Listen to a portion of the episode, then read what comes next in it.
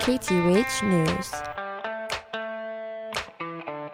A machine built to filter microplastics from the sand on one of Hawaii's dirtiest beaches has been delivered to Hawaii Island, kicking off a collaboration between the University of Hawaii at Hilo, the Hawaii Wildlife Fund, and engineering students from the Université de Sherbrooke in Quebec, Canada. The machine is named Ho'ola One, a Hawaiian phrase that speaks to the intended purpose of restoring health to the sands. Ho'ola One will be used at Hawaii Island's Kamilo Point, which is known for its accumulation of garbage and marine debris from the Great Pacific Garbage Patch. The Hawaii Wildlife Fund has removed more than 268 tons of marine debris from this part of the island since 2003.